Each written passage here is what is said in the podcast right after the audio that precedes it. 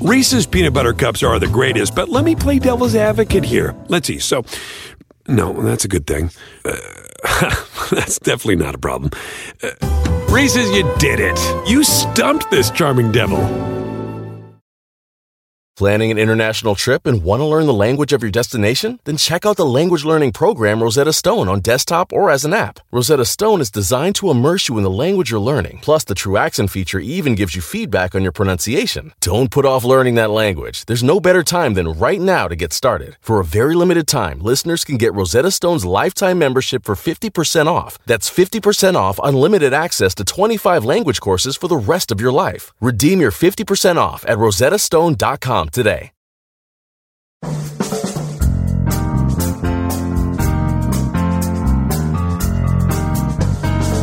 Brett McKay here, and welcome to another edition of the Art of Manliness podcast. We all know the basics of losing weight. Don't consume more calories than your body needs. And yet, many of us still overeat anyway, sometimes continually, sometimes to the point where it leads to obesity, diabetes, and a significantly lower quality of life. Why does our behavior betray our intentions to be lean and healthy? My guest today argues that the answer lies in the ancient instincts of our brains that no longer fit the environment of the modern world. His name is Stephan Guyenet. He's a neuroscientist, obesity researcher, and the author of The Hungry Brain Outsmarting the Instincts That Make Us Overeat. We begin our conversation with what's changed in our country to turn obesity into an epidemic and why Americans started to gain more weight in the 1970s. We then dive into exactly how the reward system in our brain leads us to eat more than what we need to, how modern manufactured foods like Doritos, one of my favorites, hijack this reward system, and the factors that ramp up our cravings, including the buffet effect. Stephan then explains how to push back on this desire to overeat, including reevaluating the assumption that all your food you consume has to be tasty and delicious. From there, we turn to the role that the hormone leptin plays in appetite regulation, how it can make it hard to keep the weight you lose from coming back, and the best techniques to manage this countervailing force. We end a conversation with the role stress and sleep play in weight gain. After the show's over, check out our show notes at aom.is slash hungrybrain.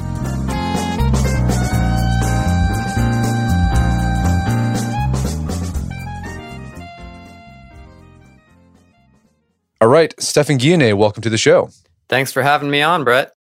All right, so you are a neuroscientist who studies the central role the brain plays in regulating hunger and how appetite leads to overeating and weight gain. But before we get to those specific dynamics, let's take a big picture view of what's called the obesity epidemic. And I think in the book you said that we're at something like 30 to 40% of Americans are obese or overweight today. 42% is the latest figures. I mean, so what when did that it wasn't always like that. If you you highlight all this research going back to the early 20th centuries where it was really low. What were the numbers back then? Yeah, that's correct. It's been rising over a long period of time. So if we go back, so the data, the best data that we have go back to the early 1960s. Those are from large scale surveys conducted by the US Centers for Disease Control. And before that, the data gets increasingly sparse. But we do have data going back to the late 1800s, early 1900s that paint a very different picture than what we're seeing today. So there was a survey conducted among white male Civil War veterans who were middle aged at the time in 1890 and 1900. And what they found at that time is that fewer than one out of 17 of those middle aged white men had obesity. Whereas today, if we looked in middle aged white men, it would be something almost like 50%. And so there's been a dramatic increase in the prevalence of obesity over time. And what we see is that that has happened very gradually over a very long period of time, but it's accelerated particularly between 1970 and 1980. So between 1970 and 1980, we see a kind of sharp uptick in the prevalence of obesity. And that is what we call the obesity epidemic. And so, what's going on? What are, what are the, the, the things that have changed starting in the 1970s that caused caused this sharp uptick? Yeah, so it's impossible to say with complete certainty because we're you know we're looking retrospectively and a lot of things have changed and we're trying to figure out what is important and what's not. That said, I think we have some pretty good guesses. And the first place to start is that our calorie intake has increased quite substantially over that period of time. So compared to the 70s, today we eat roughly 218 calories per day more than we did. And it's actually, you know, that's that's a very simplified picture because what's really happened is that some people are eating 400 calories more, some people are not eating any extra calories, and that's explaining the divergence in weight that we're seeing between individuals over that time period. Because what you see, you know, if you're looking at the bell curve distribution of weight, what you see is it's flattened out a lot. So, in other words, it used to be that most people were clustered around a leaner distribution. And now we see there's this huge tail where you have 9% of Americans now have what, what would be called extreme obesity, body mass index over 40. So these are the people who really ha- are at very high risk of health impairments and, you know, being the folks that you see in motorized wheelchairs and that sort of thing. And so so it it hasn't hit everyone the same. It's really been this flattening out of the distribution over time. And yeah, so the question is what explains that? Why did we start eating more calories? And I think the answer is that we've seen profound changes in how we interact with food over time in this country. What we see over a long period of time, but particularly accelerating during that time, is that we've increasingly outsourced food preparation to professionals. So instead of cooking food at home ourselves, we are now buying industrially prepared food. We are now eating out a lot more at restaurants. We're essentially outsourcing our food prep to people who have kind of different abilities and different incentive structures in how they prepare that food. And it's also very, very convenient, which I think is important. And one of the things that, one of the ways in which that has expressed itself is between meal eating occasions. So what we see is that that increase in calorie intake, most of that can be explained by the fact that we're eating more between meals. So we're snacking more, we're eating, we're drinking more sweetened beverages between meals than we used to. So overall, I think this paints a picture of really profound changes in how we're interacting with food in this country in terms of how food is prepared, how we're purchasing it, and how it's distributed throughout our day. One other thing that I'll mention is that smoking rates declined quite a bit since about 1970. And smoking, cigarette smoking, actually suppresses appetite and reduces body weight. And so I think one factor that probably played a role as well, in addition to all these changes in our food environment, is the withdrawal of that body weight suppressing effect of cigarettes. Because most people smoked back then. You take that away, and you're going to accelerate the fat gain. Right, and also, like you know, instead of taking a smoke break, well, I'll go get a Twinkie or whatever. You know, it's something to do. Could be. Yeah, could be. Well, and, and besides that, you also talk about you highlight research how we we just move less. We don't work as like, you know, back our great grandparents, they were probably a farmer. And today we I mean, now we just like a lot of us are just working from home. We we just go from the the bed to the to the desk in our office.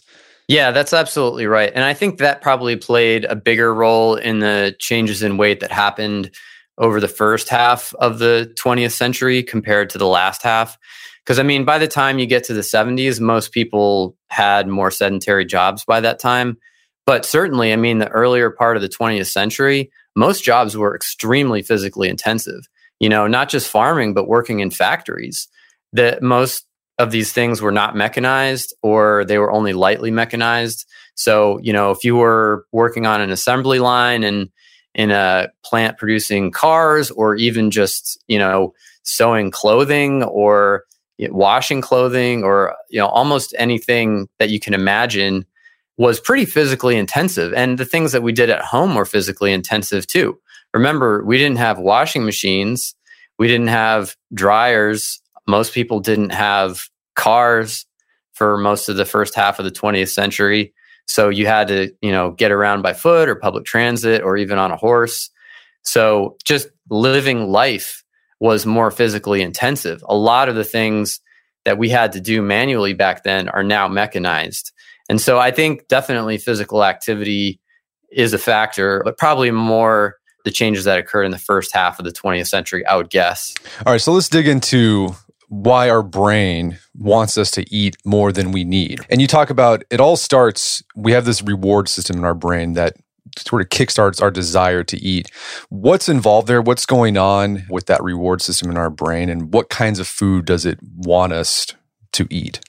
Yeah. So we, yeah. So let me explain what the concept of reward is first. Reward is essentially food reward is the seductiveness of food. So food, depending on its properties, has the ability to spark the motivation to eat in us. So imagine you're sitting around and you suddenly a pizza comes out of the oven and you smell it and you see it and suddenly you really want to eat that pizza. That motivation, that desire. So reward is that motivation, it's that desire, it's the pleasure that you get as you eat the pizza and it's also the learning and this is something that happens beneath our conscious awareness. We're not aware that this happens, but it's the learning that happens that causes your brain to decide how motivated you should be in the future for similar types of foods. And so essentially, the brain is hardwired to learn to be motivated by specific food properties. So these include fat and carbohydrate, like starch and sugar, and salt and and, and protein, and umami, which is that meaty MSG soy sauce flavor that most of us are familiar with. And essentially, we are hardwired to prefer these food properties and we will seek them out and we will learn over time which foods supply them. And the way we do that is via a neurotransmitter called dopamine.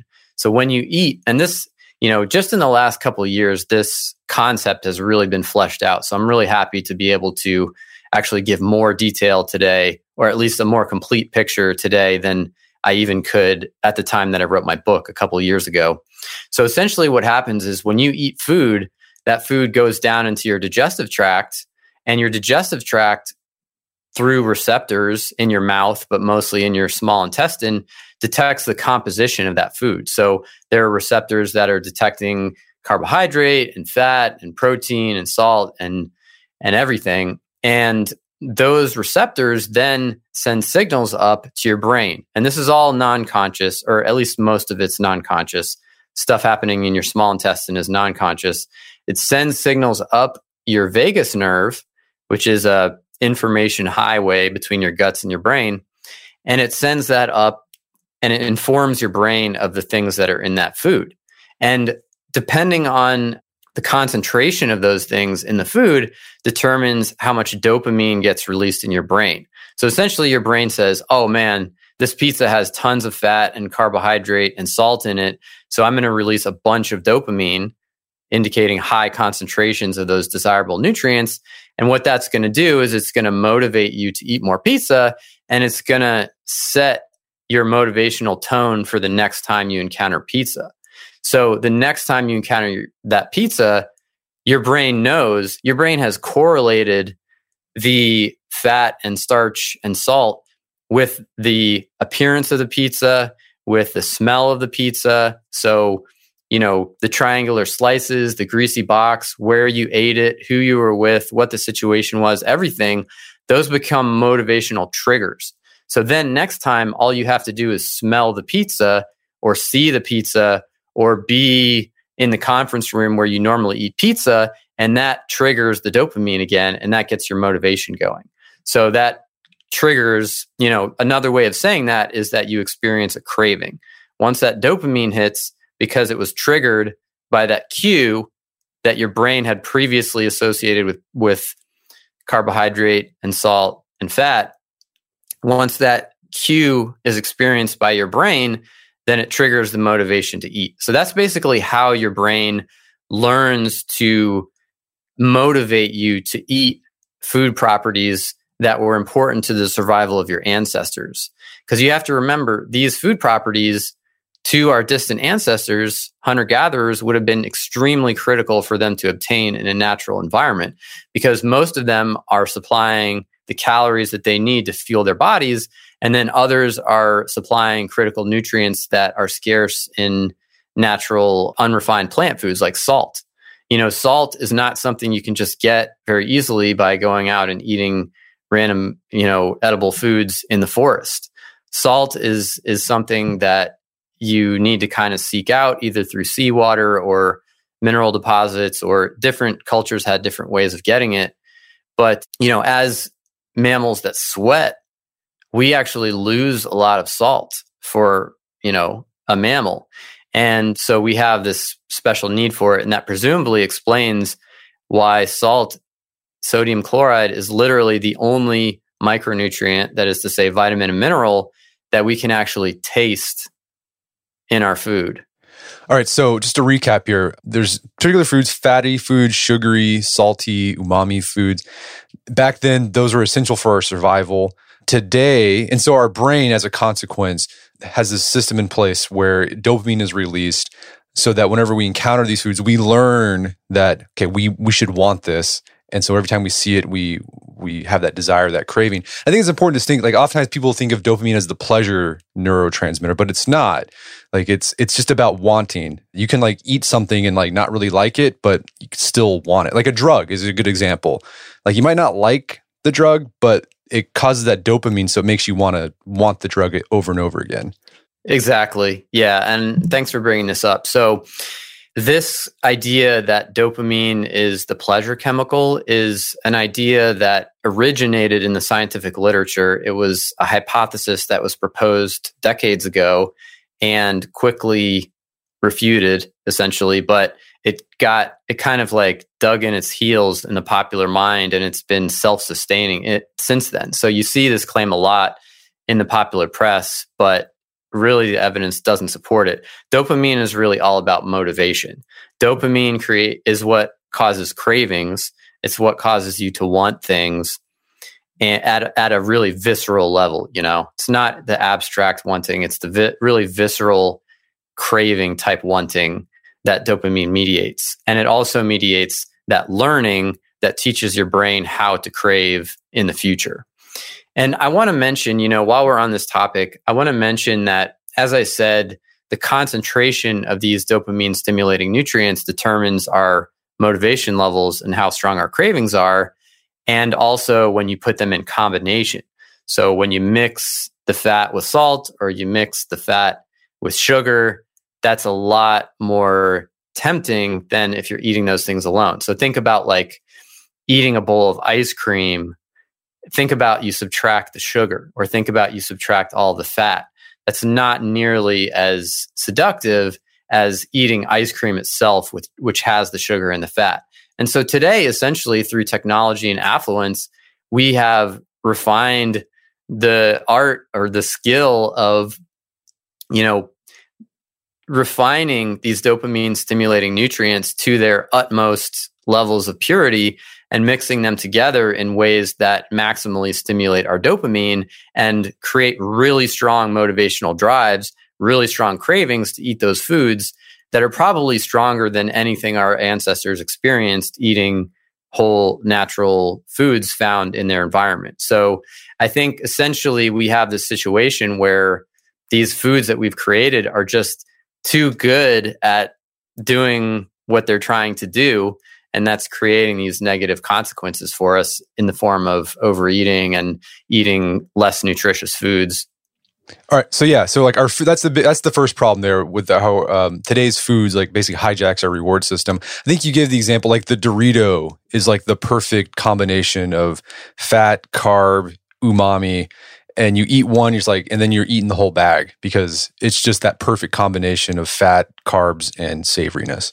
Yeah, I don't think I use that specific example in my book, but I think that is a, a relevant example. Absolutely. If you deconstruct what a Dorito is, it's concentrated carbohydrate plus fat plus salt. And then you have these other, you know, seductive flavorings on it as well that may contribute. And, you know, a Dorito is very calorie dense. The thing that affects calorie density the most is the water content of foods. So we think about an apple, it's like 80 plus percent water. We think about a steak, it's like 75% water. Dorito has almost no water, right? And so that's a very calorie dense food that is delivering this really concentrated combination of dopamine stimulating nutrients to your brain. But I think the one that takes the cake is actually chocolate. So chocolate of course, contains very little water also. So it's very concentrated, high in fat, high in sugar. But the thing that puts it over the edge is it actually contains a uh, habit forming drug called theobromine. Theobromine is similar to caffeine in that it's this, you know, mild habit forming drug. But, you know, that plugs right into the dopamine system too. So when you get this really concentrated combination of fat plus sugar, and then you add a habit forming drug on top of it, you've got a really powerful combination. And I think that explains why in studies, they find that chocolate is the number one most craved food among the general population, but particularly among women. All right, so we got really palatable food, and and you've highlighted these studies that show that food palatability or how tasty a food is, it has this combination of fat that can affect whether we seek it out. I think you talk about this experiment where when people are given unpalatable food, so you gave this there's like this experiment done like in the 60s i think where there's like this machine where it gave put out this like i don't know it's basically like soylent green right? Just like this nutrition shake. And you could take as much as you want but it had no flavor. But it had the perfect combination of fats proteins carbs that you needed but wasn't good and people really didn't they just drank as much as they needed and that was it they didn't really they didn't overeat on this stuff yeah, absolutely. This is it's a pretty crazy experiment. Yeah, they had people in a hospital that were inpatients for various reasons and like you said they gave them access to this machine that dispensed I think it was 7.4 milliliters of this bland liquid formula is what they called it every time they pressed a button and it just dispensed it through a straw into their mouths. And so they could, you know, anytime they wanted, they just grab this thing, press the button, put the straw in the mouth, and they got 7.4 mils. And yeah, so essentially you're stripping everything pleasurable away from the eating process. And what they found was really interestingly, people who were lean actually continued to eat their usual number of calories. So they continued to eat their maintenance calorie intake and their weight didn't change people who had obesity, their calorie intake dropped dramatically. And as you said, they were not asked to reduce their calorie intake. They were just given the system and said, eat as much as you'd like, however you need to feel full. And they their calorie intake plummeted and they started rapidly losing weight. And they saw this across several individuals, and then it was replicated by a later study as well. And yeah, so I mean, I think that just goes to show how much these uh, properties, these food properties, contribute to our eating behavior. And there's plenty of other research that supported that too. So, you know, there are randomized controlled trials, which is a particularly rigorous type of study design where they give people different foods with different types of flavorings, some of which are intended to taste good and some of which are intended to taste a little weird. And, you know, unsurprisingly, this is kind of common sense, but the people ate more of the foods that tasted good. And I should specify when you only gave them that versus only the other type of food, they ate more total calories of the good tasting food. And th- these foods were nutritionally identical. So we're talking about literally just using different flavoring agents on the same sandwich. So the flavor itself, how much how much you enjoy it, how much reward value it has, how seductive it is, is, is a way that I like to put it, really does impact your food intake. And if we look across typical diets, you can see that variation in how good people report the food tasting has a large correlation with how much they eat at each meal. We're going to take a quick break for a word from our sponsors. For those who embrace the impossible, the Defender 110 is up for the adventure. This iconic vehicle has been redefined with a thoroughly modern design. The exterior has been reimagined with compelling proportions and precise detailing, and the interior is built with robust materials and integrity. The Defender capability is legendary, whether you're facing off road challenges or harsh weather conditions. Durability has been tested to the extreme, cargo capacity means more room for your gear, and there's been powerful innovations like the intuitive driver display and award winning infotainment system that keeps you connected. Innovative camera technologies deliver unobstructed views and effortless maneuvering, and the Defender is ready for a wide range of adventures. The Defender family features two door Defender 90, the Defender 110, and the Defender 130, which seats up to eight. Push what's possible with a vehicle made to go further, the Defender 110. Learn more at LandRoverUSA.com forward slash Defender. That's LandRoverUSA.com forward slash Defender. All right, so if you're like me, you've probably signed up for a whole bunch of stuff that has a recurring monthly fee. Subscriptions to newsletters, subscriptions to services that you use online, uh, could be a streaming service, something like that. You sign up for it and then you forget about it. And then every month you're getting charged and charged and charged, and they just all add up. And you have a hard time trying to figure out where did I sign up for this? I don't know where this is coming from. Well, let me tell you, there's an app that can help you with that. It's called Rocket Money. Rocket Money is a personal finance app that finds and cancels your unwanted subscriptions, monitors your spending, and helps lower your bills so that you can grow your savings. Rocket Money has over 5 million users and has saved a total of $500 million in canceled subscriptions, saving members up to $740 a year when using all of the app's features. I had a chance to use Rocket Money and it works. You connect your account to it and then it goes through your accounts and helps you find those recurring subscription fees that maybe you forgot about and then you can cancel them and save yourself a bit of money each month. Stop wasting money on things you don't use. Cancel your unwanted subscriptions by going to rocketmoney.com slash manliness. That's rocketmoney.com slash manliness, rocketmoney.com slash manliness. Daylight saving time is starting up again. The goal of this is to give us more daylight from March through November. By setting our clocks forward, it may feel like there are more hours in the day, but if you're hiring, it doesn't necessarily help you find qualified candidates for your roles any sooner. There is only one way to do that ZipRecruiter. And right now you can try it for free at ziprecruiter.com slash manliness. ZipRecruiter works around the clock to help you find qualified candidates. Once you post your job on ZipRecruiter, they send it to 100 plus job sites so you can reach more of the right people. ZipRecruiter smart technology also quickly scans thousands of resumes to identify people whose skills and experience match your job. Spring forward with a new hiring partner, ZipRecruiter, and find top talent sooner. See why four out of five employers who post a job on ZipRecruiter get a quality candidate within the first day. Just go to this exclusive web address to try ZipRecruiter for free ziprecruiter.com slash manliness. Once again, that's ziprecruiter.com slash manliness. ZipRecruiter, the smartest way to hire. Picture that thing you've always wanted to learn. All right, you got that in your head? Now picture learning it from the person who's literally the best at it in the world. That's what you get with Masterclass. This year, learn from the best to become your best with Masterclass. Masterclass offers over 180 world class instructors, and many of these instructors are former AOM podcast guests. You can learn negotiation from Chris Voss, leadership skills from Jocko Willink, how to master your habits with James Clear. Plus, every new membership comes with a 30 day money back guarantee, so there's no risk. So recently I went through the masterclass on negotiation with Chris Voss. A lot of useful information in there. Talked about the value of knowing a negotiation, how to use your body language and speech patterns to get your best out of a negotiation. Very well done. I really enjoyed it and got a lot out of it. Right now, listeners of our podcast can get an additional 15% off an annual membership at masterclass.com slash AOM.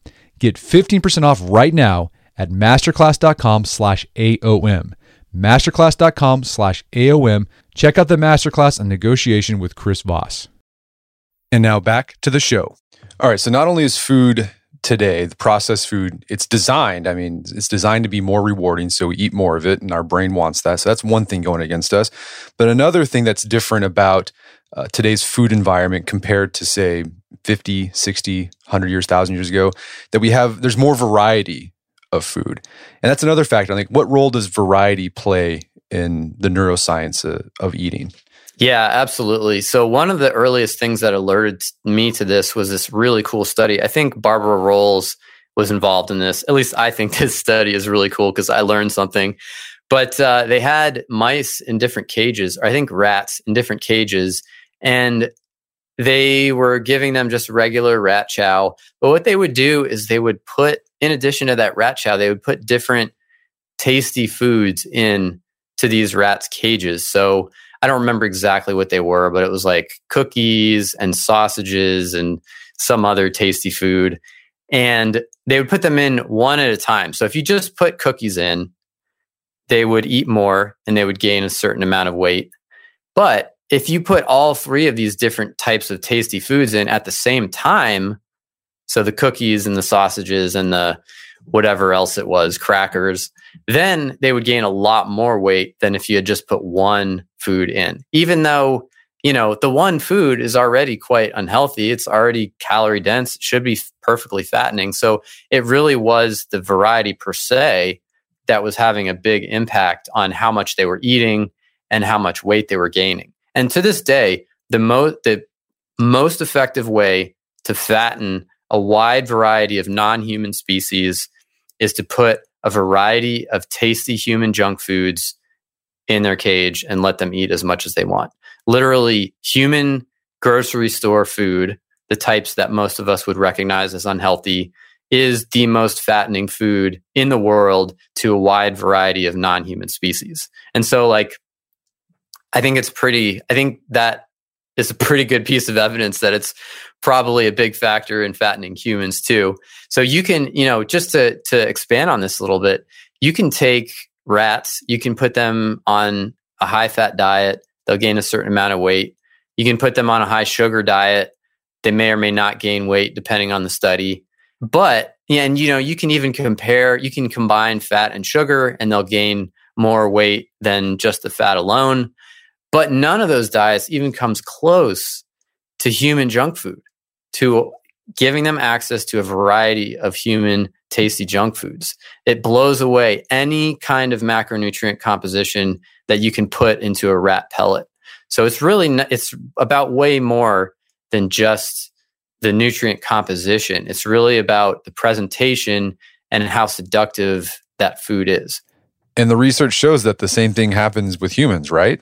Yeah, yeah, absolutely. So, yeah, so uh, it does work on humans, and this has been demonstrated in a number of studies. I think Barbara Rolls is the researcher who spearheaded a lot of those. And essentially, if you put people in a situation where they can eat foods, again, you can even do this with nutritionally identical foods where you're only changing the flavoring. People will eat more if you have a variety of different flavors than if there's only one flavor, even again, if it's nutritionally identical.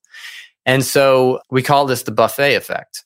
When you go into a buffet, like most people have had this experience where you go into a buffet and you end up just eating way more food than you think you should.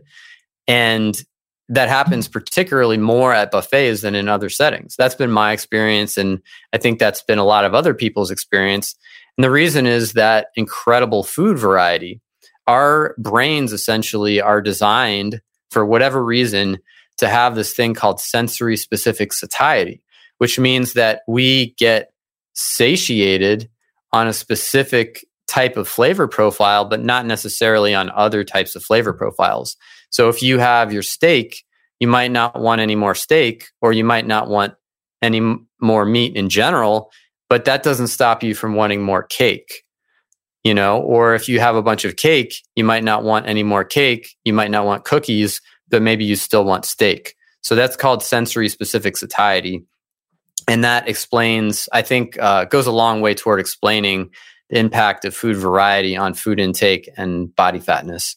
Yeah i think we've all experienced that the buffet effect. You just feel gross and you're like no i got to try that thing because it's different. Or like, yeah, the dessert, like you, you, you you've eaten a big meal, like Thanksgiving, right? So there's a lot of variety at Thanksgiving. You're full, but then like the pie comes around, like, well, I got room for pie, even though you probably really don't.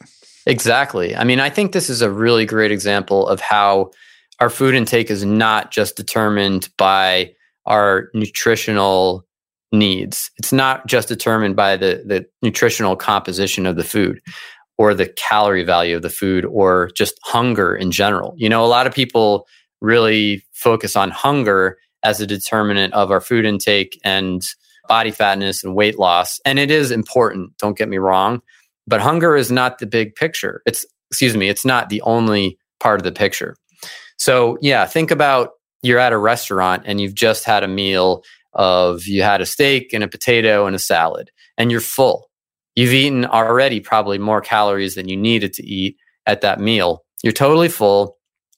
If someone put another piece of steak and another potato in front of you, you wouldn't touch it. You wouldn't want to touch it. Yet the waiter comes around with a dessert menu and suddenly you're ready to eat a piece of cake or you're ready to eat, you know, a brownie and ice cream or whatever it is. And that's because of this sensory specific satiety you're not full on cake and brownies, you're full on steak and potatoes. And uh, also, of course, you know, these are very, very seductive foods. Desserts are very, very seductive foods that really spike a lot of dopamine. All right, so we got two things. Talk about two things. Our modern food system: calorically dense, high reward food, a variety of it. And the other thing that's changed compared to say our ancestors, that food now is readily available. It's easy to access. All this stuff is easy to access. You know, before if you wanted to get honey, you'd have to like find a beehive and then stick your hand and a bunch of angry bees and get stung. Today, like I can just drive, I could walk over to QuikTrip and get a taquito and pay just like a buck 50 for it. Absolutely. Yeah. And I think that is especially apparent if we're looking over very long timelines of human history, like what you're talking about. If we're if you're a hunter gatherer, you have to put in a tremendous amount of effort to get your food. That is literally your job, getting and preparing food. That is what you spend hours on every day. And it requires a lot of time and also a lot of effort to make that happen. And that's what our motivational systems in our brain are tuned to. Our brain is calibrated to create enough motivation to make you walk or jog five to eight miles a day, climb up trees, get stung by bees to meet your calorie needs. That is what your brain is calibrated toward to in terms of generating motivation to get food. But today, the effort barrier is so low, but we still have that same eating drive. And so, you know, think something like what we call gluttony today, I think is a really instructive example. We have a, you know, I can't speak for all cultures, but at least in prevailing Western culture, we have this negative judgment around gluttony. This word gluttony, you know, overeating. This is something that we think is bad and we try not to do it very much. You know, we feel guilty about it. But if you go back to hunter gatherers, there's no such thing as gluttony like for them, eating as much as possible is awesome because it's really hard to get that food. So when you get the opportunity to get a really easy win and eating, you know, tons of honey or tons of oranges or tons of fatty meat, you're going to take it and that's good. There's no downside because you're making up for other times when you might not get as much food or when it might be harder to get food. So like this idea of gluttony, I think really highlights this disparity between how our brains are set up and how our modern food environment interacts with us like that's essentially us trying to culturally protect ourselves against this this issue that we're faced with so yeah so i think that today you know it's it's obvious to anyone i think you walk into a grocery store and there are many options for food that you really have to do little or no work to consume we eat out way more than we ever have in human history. In the United States, today we spend about half of our disposable, half of our food related expenditures is on food eaten away from home, like restaurant food, fast food. Whereas we only spent about a tenth of our food related expenditures on food away from home back 140 years ago. And we have data going back that far. And that's what it suggests. So there's been profound changes in the convenience of food in this country. And essentially, your brain, whenever you're thinking of doing anything, whether it's shopping or negotiating for a job or making food decisions, your brain's always doing cost benefit analysis. So it's saying, what is the benefit of this food in terms of its, you know, calories and how seductive it is? and what are the costs in terms of how hard I have to work for it, how much money does it cost, and how much time is it going to take me to do this. And essentially, the costs of food, in terms of again the money and the time and the effort cost, have gone way down over the course of human history, but particularly over the last century. I mean, food is historically cheap in the United States. We we like to complain about the cost of food, but it's literally cheaper than it's ever been in all of human history. We spend about 10% of our disposable income on food today. So I think that all of the downsides, all the costs of eating that we would have experienced historically have been minimized to an extreme degree. And there's benefits to this. You know, there's way less starvation happening in the United States than there was 100, 200, 300 years ago. And that's a wonderful thing. So I don't want to present this as it's all a bad thing, but there have been costs. And one of those costs is obesity.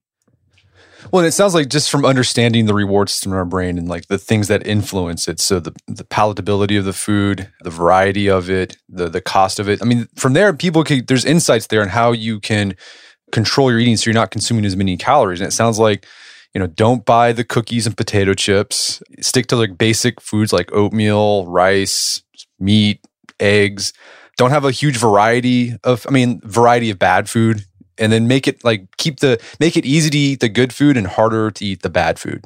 Absolutely. Yeah. And some of this stuff that we're talking about boils down to pretty simple principles that aren't going to, you know, be a big shocker to anybody, like eat simple, on less processed foods, but I think, you know, there are some things that are a little bit more counterintuitive to people. Like, I think people are used to thinking that their food has to be delicious every time.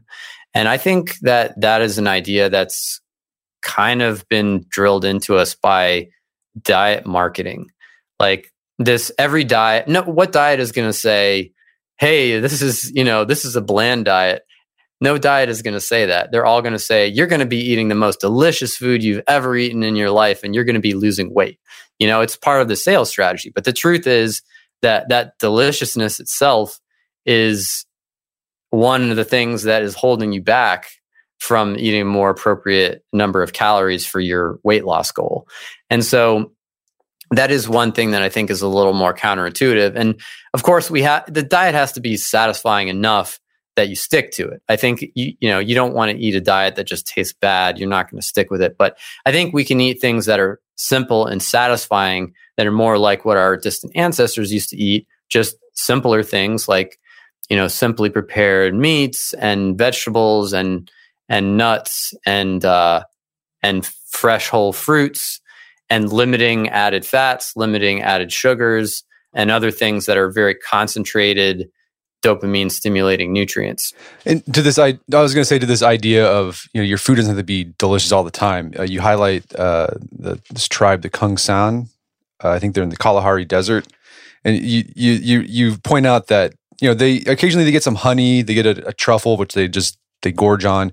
But it says, but due to the limitations of living in a natural environment, they they eat certain other foods daily without much enthusiasm. It's just like, yeah, it's just fuel.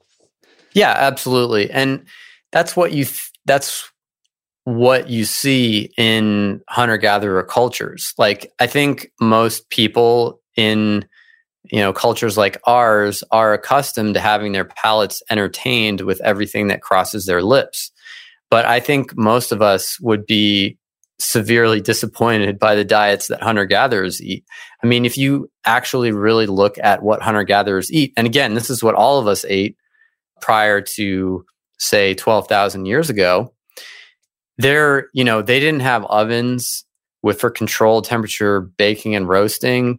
They didn't have, they weren't sauteing onions. They didn't have sugar and white flour and added fats. At least most of them didn't have added fats. And so, you know, we're talking about taking a piece of meat and throwing it on the fire with no salt on it or burying it in, you know, in the sand next to the fire we're talking about eating fresh fruit. We're talking about eating plain roasted nuts with nothing on them. We're talking about eating tubers that had weird off flavors. Like sometimes they were bitter, sometimes they had other, you know, flavors that we wouldn't necessarily enjoy. Tons of fiber sometimes in these tubers, so much that you might have to spit out a lot of it as you're eating it. Some of the fruits they ate were not very sweet. Depends on the fruit. Some of them were sweet, some of them weren't but some of them were not very sweet. And so you're eating this like, you know, kind of tart, not very sweet, fibrous fruit. So like that's a lot of what they were eating day in, day out. And so that's not to say that they never had foods that were tasty. Again, sometimes they did, but I think that overall the diet was a lot less seductive, a lot less entertaining to the palate than what we eat today. And that's not surprising. Today we have incredible control over what passes our lips. You know, our distant ancestors, they ate what was available or what grew well in their area. But today we can refine things, we can extract the dopamine stimulating sugar or MSG or uh, you know starch or fat or whatever it is from those whole natural foods, concentrate them and combine them into these really delectable kind of art forms for uh, for the primitive parts of our brain that that judge these things.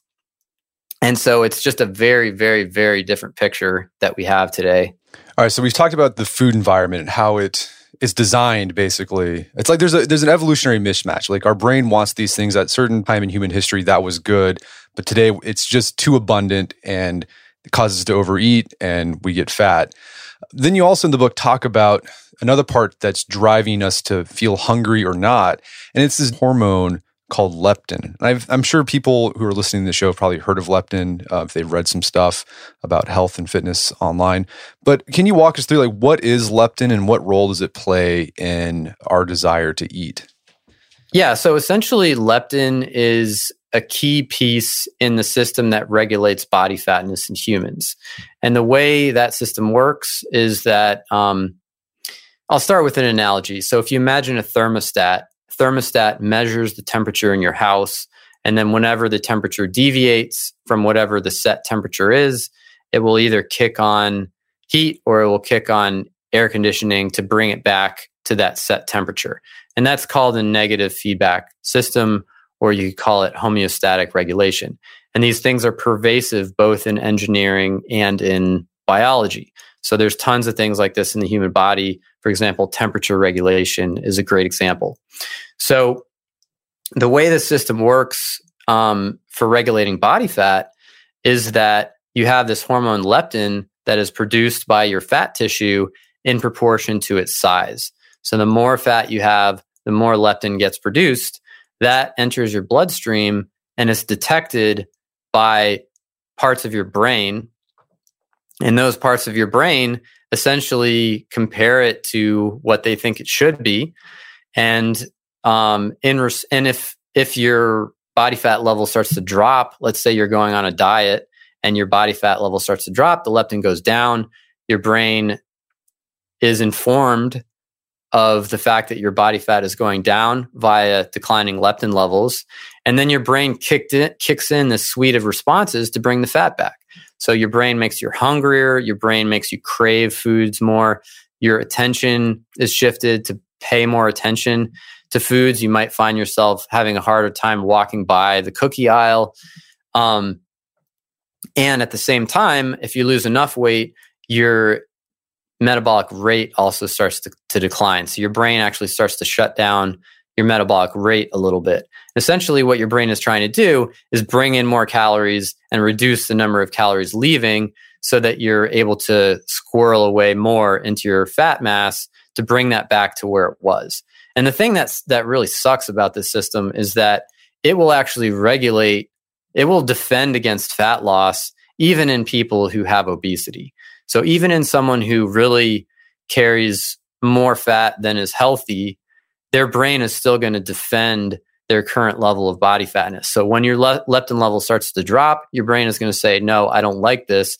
And it's going to kick in that same starvation response because that's exactly what I just described. It's literally a starvation response. It's going to kick in the same starvation response that it would kick in if a lean person started to lose weight. So someone who was actually really starving, like their body fat stores were depleted and they're actually under real physiological threat, they're going to kick in a certain suite of responses. You know, and of course, this is all non conscious. It's happening from non conscious parts of their brain. They're going to kick in these this protective starvation response. Someone with obesity has the same thing when they start to lose weight. So that that's really uh, something that's really challenging about how human biology is set up. And so when you look at randomized controlled trials, again, that's this rigorous type of study of uh, different weight loss approaches. What we see generally is that people can lose weight on almost any diet, but also on any diet, people will start to rebound after their period of maximum weight loss. So, generally, in these studies, you see maximum weight loss around six months and then people will start to regain weight. And essentially, what's happening, or you know, I don't want to say this is the entire picture, but a key part of what's happening is that people are losing the battle against their own uh, non-conscious brain that is trying to bring that fat back. They're losing the battle against these brain regions that are actively undermining them and creating a struggle for them where they're having to fight their own impulses to maintain that weight loss. No, I think every I think everyone who's tried to lose weight have experienced they lose the weight and then they gain it back. And we've seen this dramatically on shows like Biggest Loser, right? People lose lots of weight and then you follow up with them a year later and they've gained it all back. And I guess that's leptin. There's no leptin there. And their brain's like, you gotta get you guys get back to where you were. Um, and so you start eating more and that's what happens. Absolutely. And it's like stretching a rubber band. The harder you stretch it, the more resistance you feel. And so for someone who's really lost a lot of weight, like people on the biggest loser, they're going to have an extreme starvation response that is driving them back toward weight gain. So, and as you said, you know, you follow up with these people a year or two later, most of them have regained most of their weight. And, you know, I don't want to, a lot of times this comes across as really negative and hopeless. I don't want to come across that way. I don't think that it is hopeless to try to lose weight, but I do think that there are challenges that are because of how the human brain and the human body is constructed. And I think it's really helpful for people to understand those challenges because then they know what they're going to be up against. They're prepared. They're not going to be feel like a failure when they when they hit those barriers and maybe they'll have better tools to help overcome those barriers. And also I think it helps people not be as judgmental. Like if it were easy to lose weight, if we didn't have these barriers, probably there wouldn't be very many people with obesity, right? I mean, this these are the things that are making it difficult and undermining people's well-intentioned efforts to lose weight.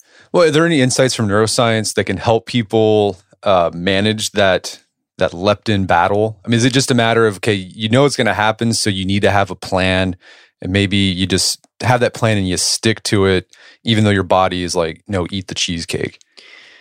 Yeah. So I think so. There are a couple different ways you can approach it, and these are, you know, the first one I'm going to explain is a little bit of a caricature, but I'm just doing it to prove a point. There's the kind of pure willpower approach where you say, "Hey, I'm going to keep eating the same foods that I've always been eating." Maybe my diet started off unhealthy. I'm going to keep eating the cookies and the cake and the fried chicken and I'm going to keep eating all that stuff, but I'm just going to use portion control. So I'm going to try to eat half as much as what I used to eat. And I think that's the situation where you're really going to be setting your, yourself up for struggle because when you do that, your brain doesn't like it. I mean, the amount you were eating of those foods before was the amount that your brain was intuitively telling you to eat, right? Because the way we eat is we sit down and we keep eating till we're full and then we stop eating. That's the natural way of interacting with food for a human. And so you're forcing yourself to not indulge your impulse to eat until you're full. And so you're setting up a struggle between your, you know, higher order cognitive willpower parts of your brain and the lower order you know intuitive impulsive parts of your brain. And that's a struggle that most people just can't win in the long term. Some people can you know this it does work for some people and they can do it. You know some people just have an iron will but i don't think most people do. And i don't think most people should expect themselves to because it's just not really how the human brain is set up. So i think a better way is to set up the situation so that you don't have to exert all that willpower. So you set up the situation in such a way that you're actually trying to change those impulses. You're trying to directly change how you're interacting with those non-conscious part of the brain that are generating those impulses. And so that's just to give you a couple of examples that are particularly important, changing your food environment so that you're not feeding your brain food cues all the time. So again, when you see these when your brain gets these cues like the sight of food or the smell of food, that triggers dopamine release, that triggers your motivation to eat. So if you eliminate those cues, you're going to reduce your motivation to eat. more than you want to and things that you don't want to. It's the same thing as someone who's trying to quit smoking. You don't leave packs of cigarettes hanging around the house. You don't go to the places you used to smoke. You don't hang out with people who are smoking. You're trying to eliminate those cues that are going to cause you to relapse into that dopamine driven behavior. So that's one thing. And then another thing is to eat foods that create greater levels of satiety or fullness per calorie in the parts of your brain that process fullness, the feeling of fullness. And, uh, you know, the feeling of fullness that you feel is only loosely connected to the number of calories you eat, but it's more tightly connected to food properties like how calorie dense the food is. In other words, how many calories per gram or per volume. So if you have food that is very, very calorie dense, like chocolate or bread is pretty calorie dense, you for the same number of calories, it doesn't fill your stomach up very much. So 100 calories worth of those foods is not very much volume. Whereas if you're eating a bowl of oatmeal or a piece of fresh fruit or a piece of fresh meat, that is mostly water. So it actually per calorie fills your stomach up more. And that sends signals up to your brain that actually makes you feel full. And so you you end up feeling full having consumed fewer calories. And again, since we sit down and just keep eating till we feel full, that's the intuitive, natural way of interacting with food.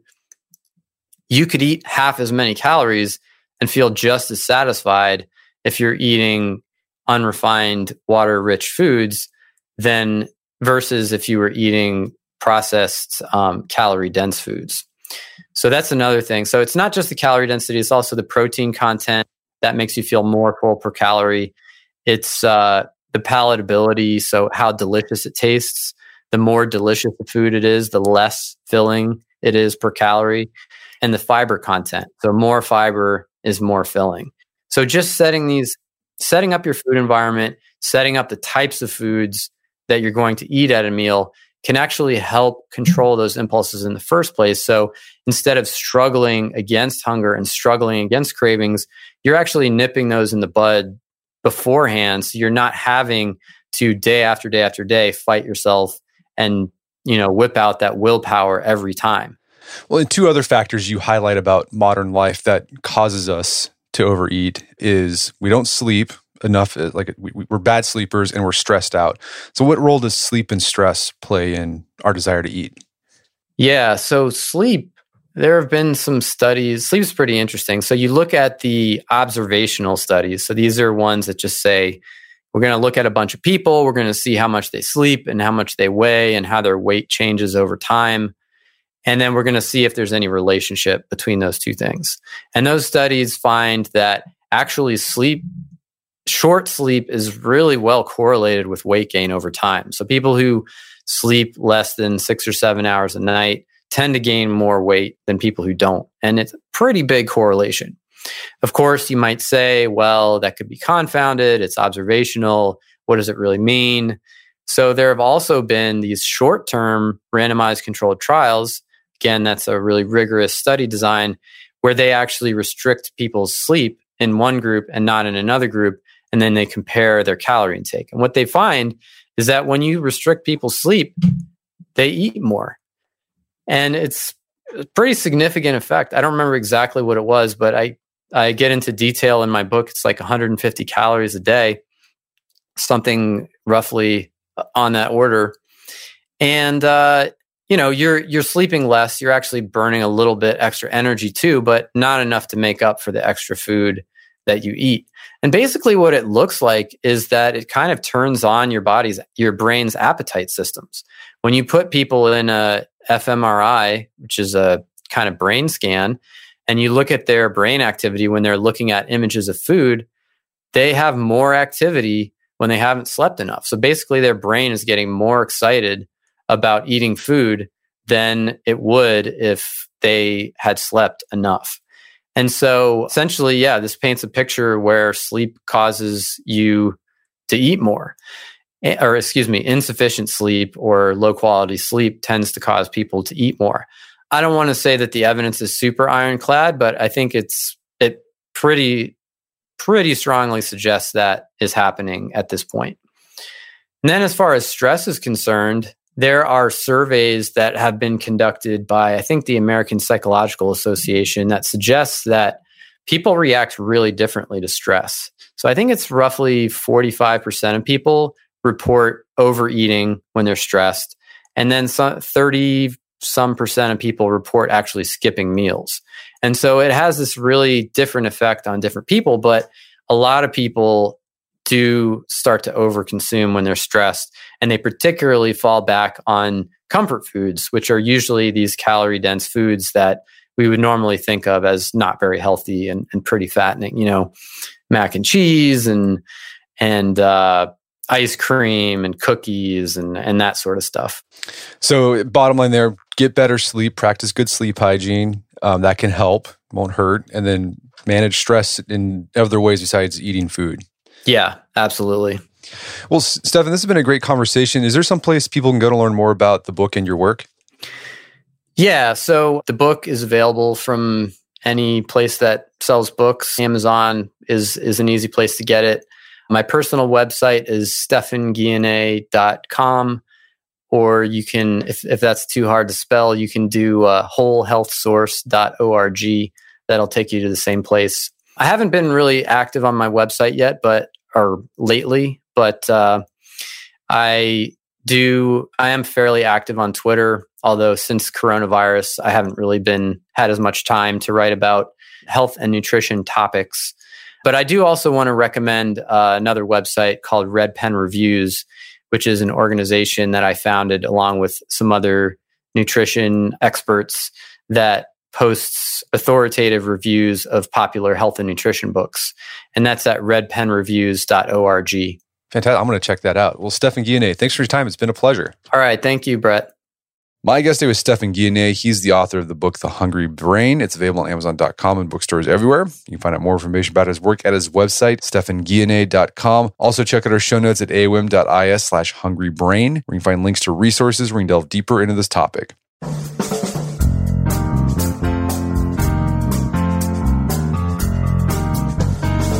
Well, that wraps up another edition of the AOM podcast. Check out our website at artofmanliness.com where you can find our podcast archives, as well as thousands of articles we've written over the years about pretty much anything you think of. And if you'd like to enjoy ad free episodes of the AOM podcast, you can do so on Stitcher Premium. Head over to StitcherPremium.com, sign up, use code manliness at checkout for a free month trial. Once you're signed up, download the Stitcher app on Android or iOS, and you can start enjoying ad free episodes of the AOM podcast. And if you haven't done so already, I'd appreciate if you take one minute to give us a review on Apple Podcasts or Stitcher. If you've done that already, thank you please consider sharing the show with a friend or family member who you think gets something out of it. As always, thank you for the continued support. And until next time, this is Brett McKay, reminding you not only listen to the Win podcast, but put what you've heard into action.